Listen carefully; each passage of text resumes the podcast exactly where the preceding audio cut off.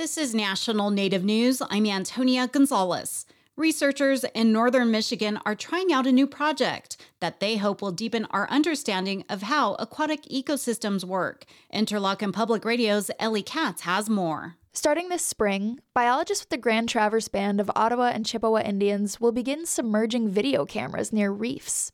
Chris Hessell is a fisheries biologist with the band. He says cameras can capture snapshots of animal movement and interaction without disturbing them. The idea is to better see how underwater animals interact with their world in ways that aren't all that different from humans. People need to utilize grocery stores, gas stations, fast food restaurants. So you, you have these different components within urban development where you have people who are utilizing different facilities for different needs. He says fish and other animals also move from place to place like this, spending different amounts of time in different areas, interacting with different species. But we just don't quite understand how or why. Hessell says using video could help biologists start to crack the code. For National Native News, I'm Ellie Katz. The Wilton Rancheria and the Sacramento County Sheriff's Office have entered an agreement to establish a framework for cooperation and collaboration related to public safety and law enforcement within the jurisdictional boundaries of the tribe. The tribe's located about 15 miles southeast of the California state capital in Sacramento. Wilton Rancheria Chairman Jesus Tarango says the signing of the agreement is a big day for Indian country. Something as a chairman, uh, you know, I believe that we all have our gifts that we have. And gifts of the chair are to make sure that you're having conversations with other leaders and of other agencies and whatnot. And so today I wanted us to show uh, our state and other areas that uh, use us as an example. Sacramento County Sheriff Jim Cooper. It's been a long process, but we really want to work together. I think it's groundbreaking. Number one, it's in the state capital. So all these staffers that work here and do legislation live here in Sacramento. The tribe is based here in Sacramento, and the legislators are here four or five days a week.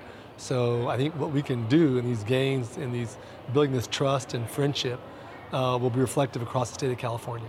One of the goals of the agreement is to better address missing and murdered Indigenous people. Chairman Tarango.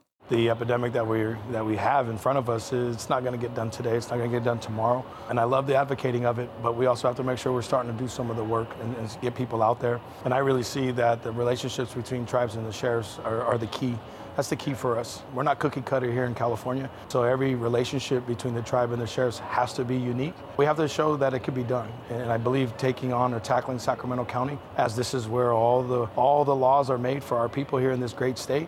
Why not here? And if we could really get behind the sheriff's department and the sheriff's department could get behind us and then we could go out and show other communities, you know, maybe they could add some things to theirs to make it fit for them and work for them. Sheriff Cooper says MMIP is an important issue, especially as women and girls go missing across the country, and to partner with tribes to work on solving cases and prevent it from happening in the future. MMIP is big in Indian country, it's important.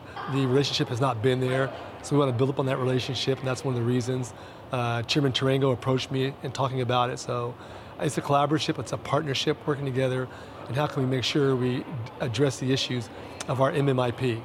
The agreement was signed last week during a MMIP summit hosted by the Wilton Rancheria and the Yurok tribe.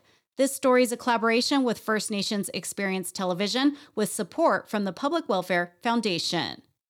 Leaders from Wisconsin's 11 tribes are gathered at the state capitol in Madison for Thursday's State of the Tribes address. This year's speech is being delivered by Forest County Potawatomi Chairman James Crawford.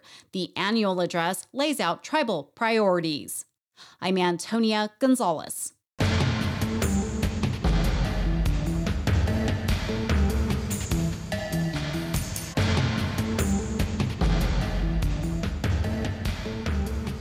National Native News is produced by Koahnic Broadcast Corporation with funding by the Corporation for Public Broadcasting. Support for law and justice related programming provided by Hobbs, Strauss, Dean and Walker LLP, a national law firm dedicated to promoting and defending tribal rights for over 40 years. More information available at hobbsstrauss.com. Support by Sonosky Chambers Law, championing tribal sovereignty and Native American rights since 1976. From opioids litigation to treaty rights to tribal self governance, with offices in Washington, D.C., New Mexico, California, and Alaska. Sonosky Chambers Law.